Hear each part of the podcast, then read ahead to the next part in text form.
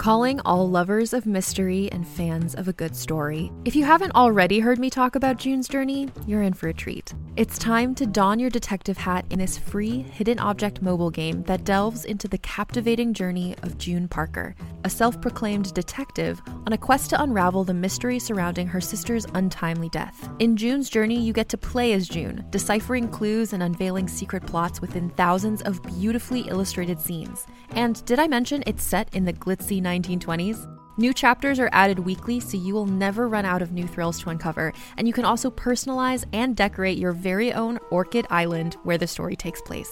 How sharp are your detective skills? Find out when you download June's Journey on your Android or iOS device, or play online via Facebook Games. Your detective journey awaits.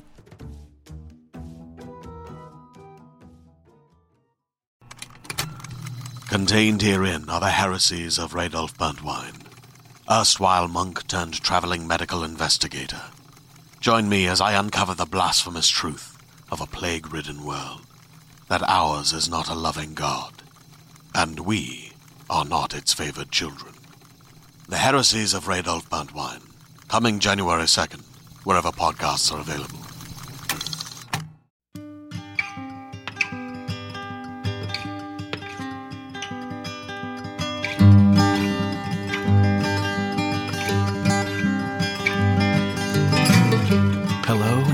The Drabblecast, episode 443.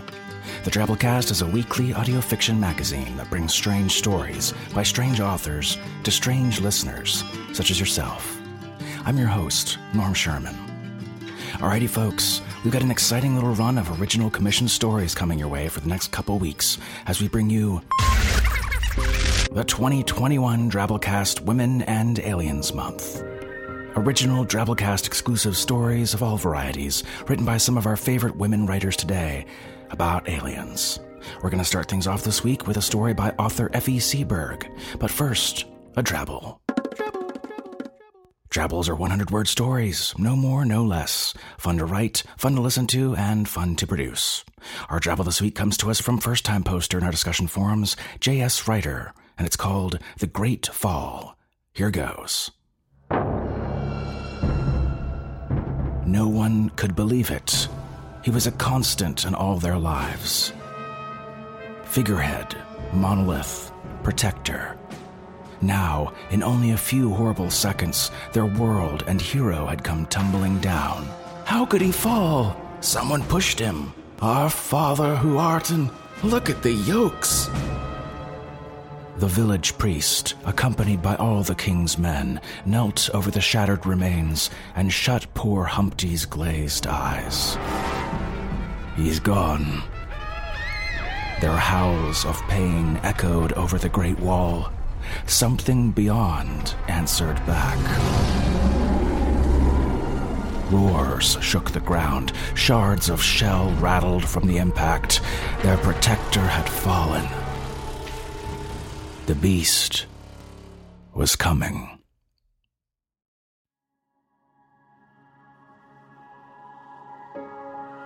Good stuff. Our story this week is called The Day I Didn't Get a Pet Nebula by Effie Seiberg.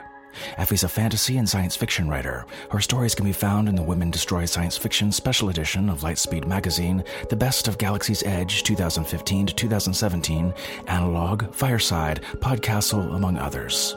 Effie lives in San Francisco. She likes to make sculpted cakes and bad puns. And narrating our story this week is the lovely Renee Chambliss. Renee's narrated well over 100 audiobooks, both as herself and as her racy romance pseudonym, Jillian Macy. She particularly enjoys recording young adult, romance, and cozy mysteries, but is happy to narrate any genre. Renee is an Audio Publishers Association ambassador and a member of RomanceNarrators.com. Find her at rechambliss.com. All right, and so without further ado, we bring you The Day I Didn't Get a Pet Nebula by Effie Seiberg.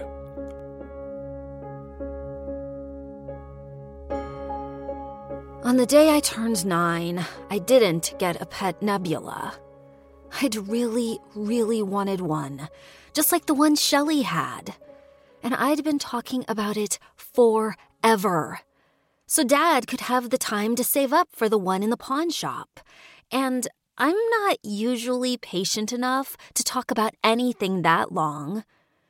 I told him how responsible I was and how I could take it for walks and trim its dust wisps and everything. I made him breakfast when he got home from his shift a bunch of times, and even did the dishes after to prove how responsible I was. Come on, kiddo, you know that's not possible, he'd said, ten rotation cycles before my birthday.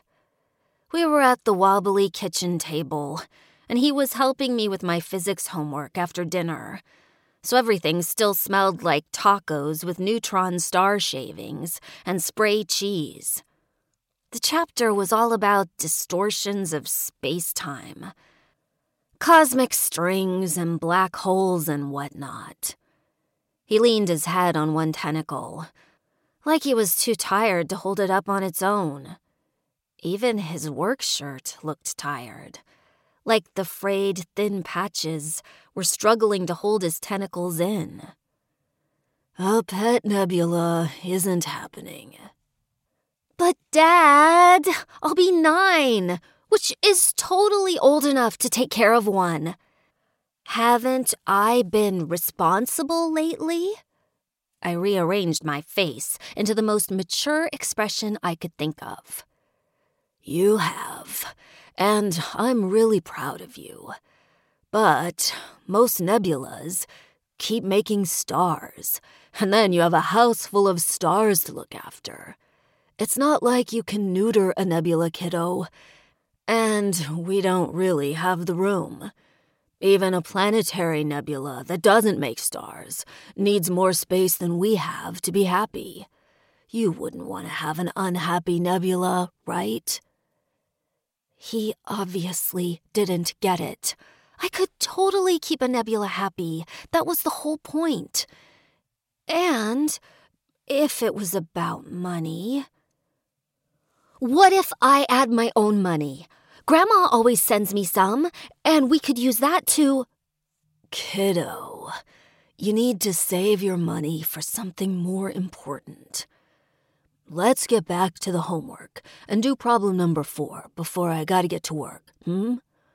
Oh, and I'll be late coming home. I'm taking on an extra shift. Now, let's see here. What kind of space time warping will occur when two cosmic strings are parallel? I let him walk me through the rest of the problem set, but I hadn't given up. He was probably taking on extra shifts to pay for my nebula. He'd done that before, when I was little, and really, really wanted a comet ride. He'd denied it up and down, gave all the reasons it wasn't going to happen, and then, for my birthday, we went to the petting zoo and I got to ride a sun grazing comet. So, really, I'd thought the nebula was a sure thing. Every rotation cycle after school, I'd take a detour home to Miss June's pawn shop. Miss June kept the nebula in the window, where it would scurry from side to side, its wispy pink and teal and orange body filling up with stars that would occasionally plop out and roll around the window display. Someone had pawned it about five cycle clusters ago, which was really lucky because I never thought I'd get one that cheap. Not that it was actually cheap, but like, you know, more affordable than usual. You didn't need to be at like Shelley levels of rich to get one. Four cycles before my birthday, I was standing at the pawn shop window after school as usual my tentacles up on the glass, and my breath fogging it up in front of me. The nebula squirmed around like it did when it was extra active and extruded out an adorable little green protostar. The star rolled to the side of the window, bounced off a big piece of dark energy, and hit a globular cluster straight in the middle, which made the cluster's stars scatter and knock over a pair of cosmic strings. The crash was loud. I would definitely have to housebreak it once I got it home. Hey, kiddo, called out Miss June from behind the register when she noticed me standing there. You gonna take this nebula off my tentacles sometime soon? It's making a mess. I think my dad's gonna get it for me for my birthday.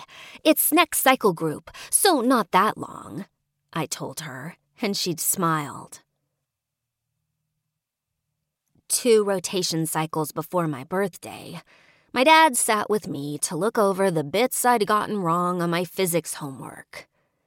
He had bags under all eight of his eyes, and I could tell that getting up early to go over it with me before he went on the late shift was hard on him.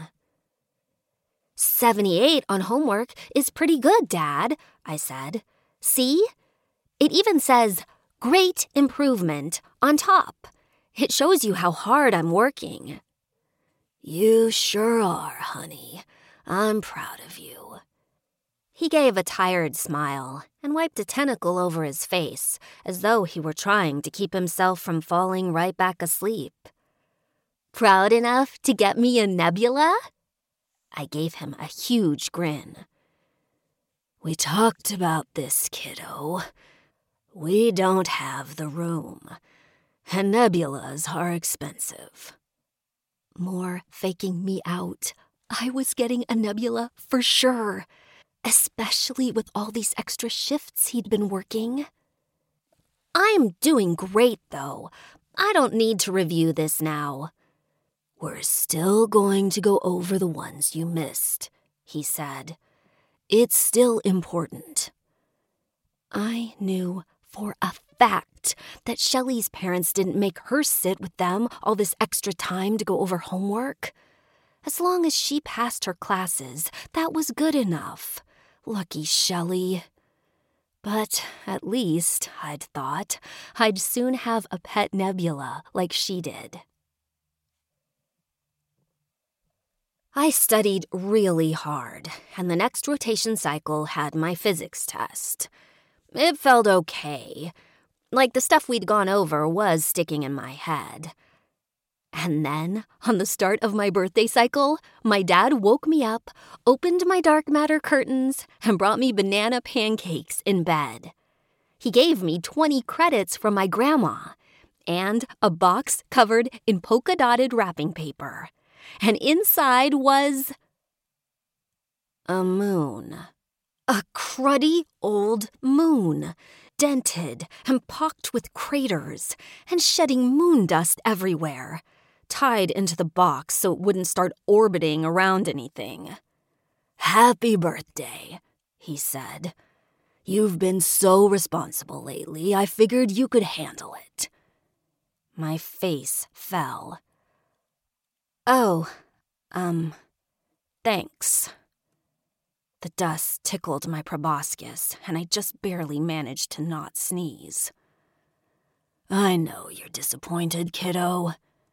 He sat on the bed next to me. But I told you, a nebula wasn't gonna happen. We can't afford it. Moons are really cool, though. I had a moon when I was about your age. I named it Rocky, and it followed me around everywhere I went. You should take it to school and show your friends. Sure, like that was ever gonna happen. When Shelley got her nebula, she brought it to class and gave stars out to everyone. I lost my star when I tripped on the way home and it rolled into a black hole, which I was still mad about. The point was, what was I gonna do? Hand out little moon rocks at school? Nobody wants moon rocks.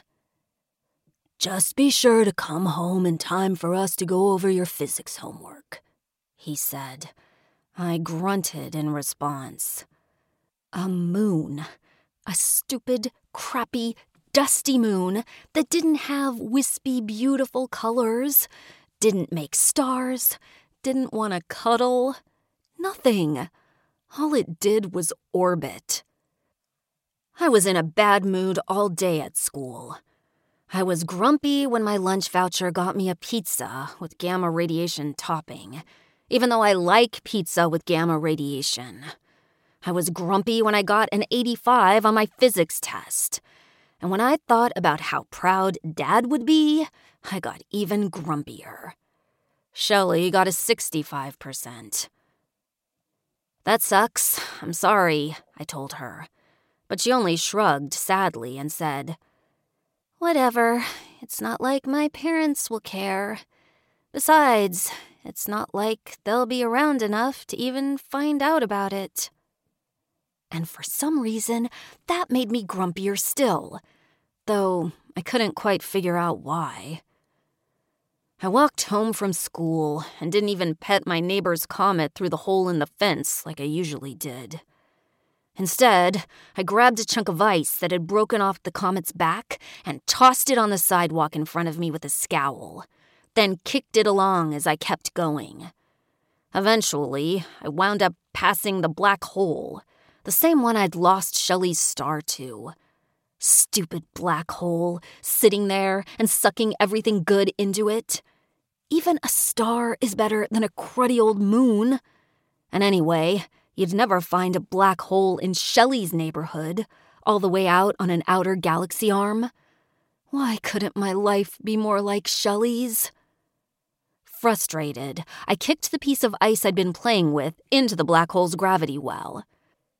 It made a satisfying zip sound right before it crossed the event horizon and stretched itself out into a long, icy streamer. Kinda neat. I looked behind me, and there was nobody to yell at me, so I looked around to see what else I could fling into there. In went another chunk of ice, then another. I found some alpha radiation on someone's front lawn and bounced it off of some electrons I found in my pocket. Took a few tries until I got it to bounce into the black hole. Then I tossed in the electrons. None of it made me feel any better, though. It was so unfair. Why should people like Shelley have all the luck, getting nebulas and having a pool in their backyard, and going on fancy vacations to different galactic clusters? Why couldn't that be me? I was stuck with a crappy moon and crappy vacations that were just staying with my grandma and crappy sneakers with holes in the toes and soles that flapped. I always had sneakers that were falling apart. The motto was if you can duct tape them back together, they're still fine. I sat down on the sidewalk, untied my sneakers, and eased them off my pseudopods. They stunk and even the duct tape was starting to wear through. I tossed them into the black hole, too. Their laces waved behind them until zip! They straightened out and stretched longer and longer as the shoes got sucked in. Good riddance. For a split second, I thought someone was watching me, and maybe I was gonna get in trouble for tossing stuff in a black hole. But when I looked around, I couldn't see anybody so I kept going. I dumped out my backpack and let everything roll around. The moon thudded onto the sidewalk when I opened the side zipper. I guess Dad had slipped it into my bag this morning when I wasn't looking. The whole bag pocket was now gray with moon dust, and so was everything else. The moon gave a quiver and started to roll towards me like it was considering orbiting. I was sick of it. I was sick of everything. I started throwing more stuff into the black hole dusty gray pencils, a dusty gray apple I didn't eat at lunch, my dusty gray 85% physics test, which made a crinkling sound before it hit the event horizon and was stretched into oblivion. Stupid moon.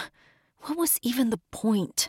I didn't want it orbiting me letting everyone see that I was forced to get a crappy moon instead of an awesome nebula?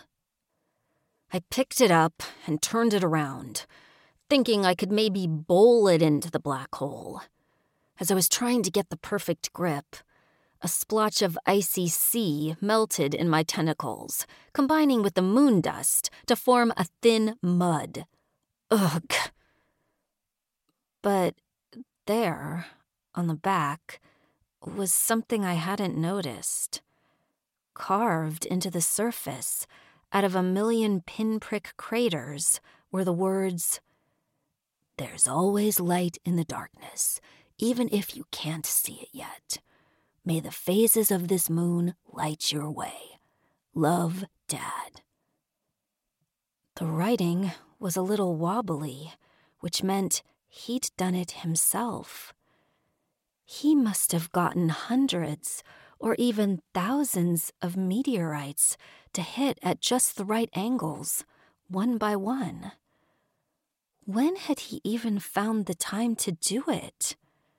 Between his extra shifts? No wonder he had so many bags under his eyes. And I suddenly realized Shelley didn't have that. Her parents were always traveling for work, and she always talked about how they loved to play meteor ball and spent a lot of time at the club without her. They didn't really pay a lot of attention to her. They would never put in that kind of time my dad did.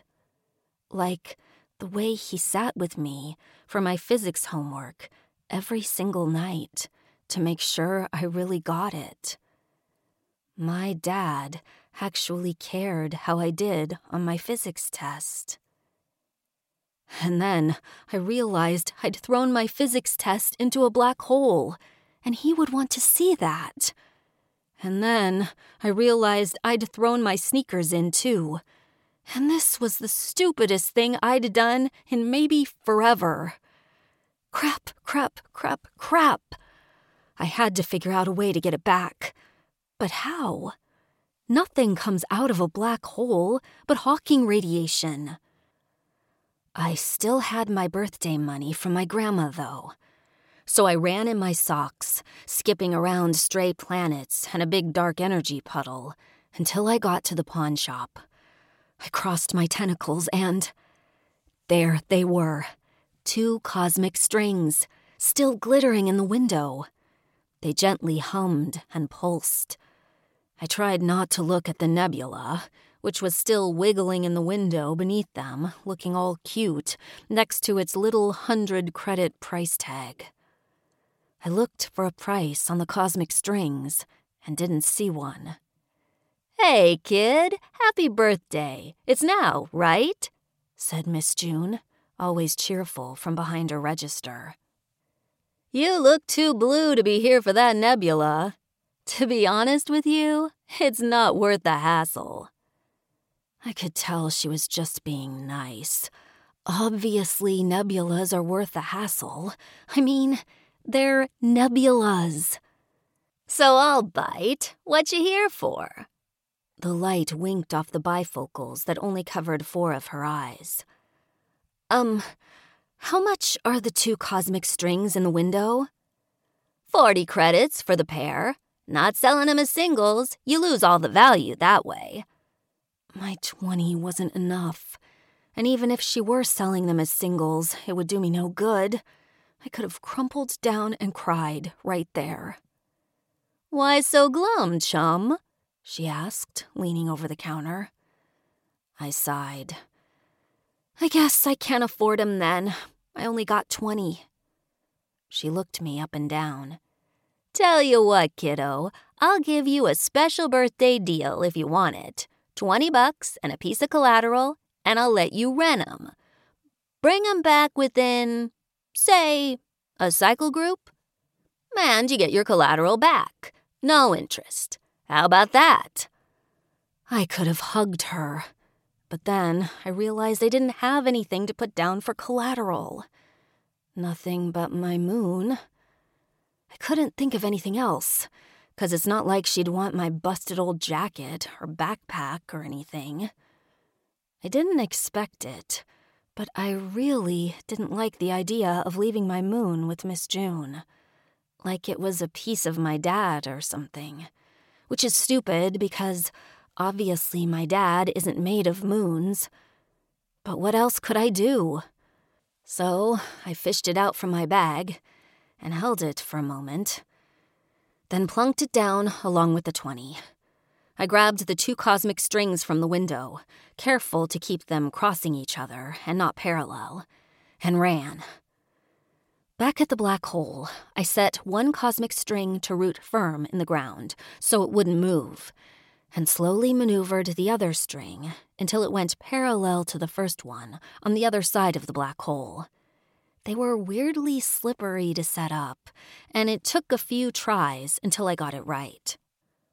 But as soon as they snapped into parallel position, space time between the two strings warped and started to tick backwards.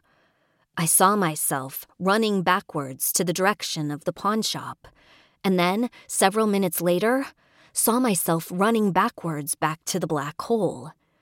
Then my physics test unflung itself from the black hole, and next came the apple, some pencils, and my shoes.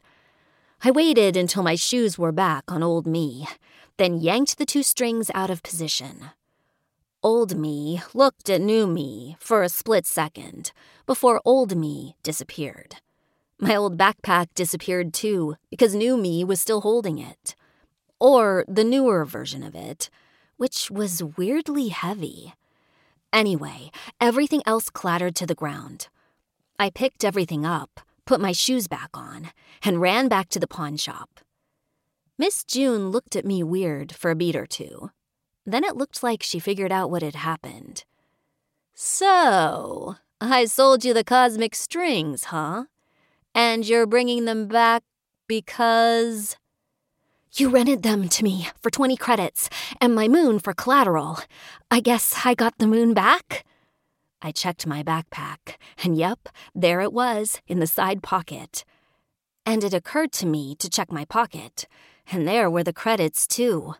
I grabbed them and gave them to Miss June. Thanks for your honesty, kiddo, said Miss June as she arranged the two cosmic strings back in the window display, careful to keep them from going parallel. The nebula snuggled up to one of them and rubbed its side on it. Man, nebulas were cute. Maybe I could get one some other birthday. Or when I grew up. Did you get what you need, honey? She asked. Yeah, I said, reaching back into the side zippered compartment and brushing my suckers on the moon's pockmarked inscription. It felt good having it back, like something had been off and hadn't clicked into position until just now. Yeah, thanks, I said. I've got exactly what I need. And I went home to show my dad my physics test. How much is that doggy in the window? I do hope that doggy's for sale. How much is that doggy? and that was our story. Hope you enjoyed it. Here's a little author's note written by Effie Seiberg herself, giving some background about the story. Oh, yeah, and I'm reading it myself. Just so you don't get confused thinking that Effie sounds exactly like me, because then you'd be all like, wait, is this Norm now? After I was done reading it, and that'd lead to all sorts of speculation about maybe maybe there's not a Norm Sherman at all, and this was all Effie Seiberg's show all along. And I don't know, there's just some things that I don't know you're you're ready to hear yet, okay? But one day. Okay, now here's Effie. But remember, it's me reading it. Hey, Drabble folk, thanks for listening. One of the things this wretched past year has taught me was the importance of gratitude. When everything around you is terrible, it's so easy to sink into a rut of despair. But for me, looking around for the little positive things, like the people I love or even a bright blue sky, really helped this past year. It made it easier to get through the rough times. This story's both plague free and despair free, but it is about taking a look around you and finding the little shining lights that have been all around you all along.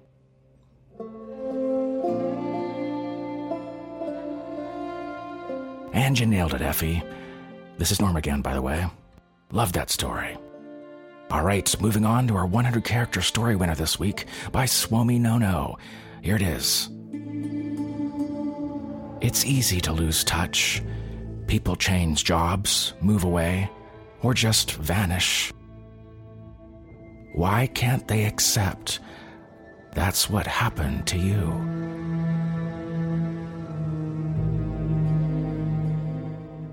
100 character stories, we call them Twabbles. We have a contest that goes on each week in our forums at forums.drabblecast.org in the Twabble section where you can submit yours. We might pick yours as the winner and post it out on social media early each week.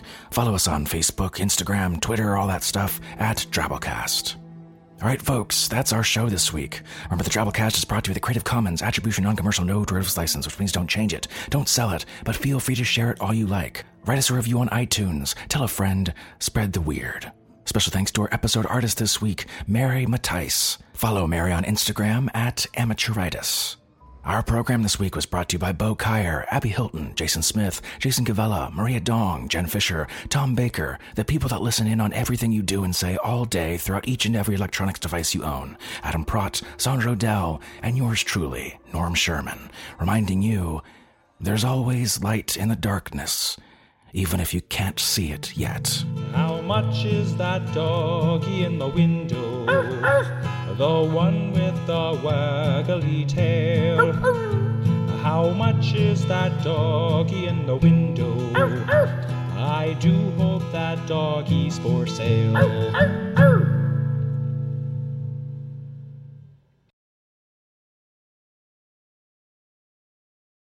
Greetings, adventurers.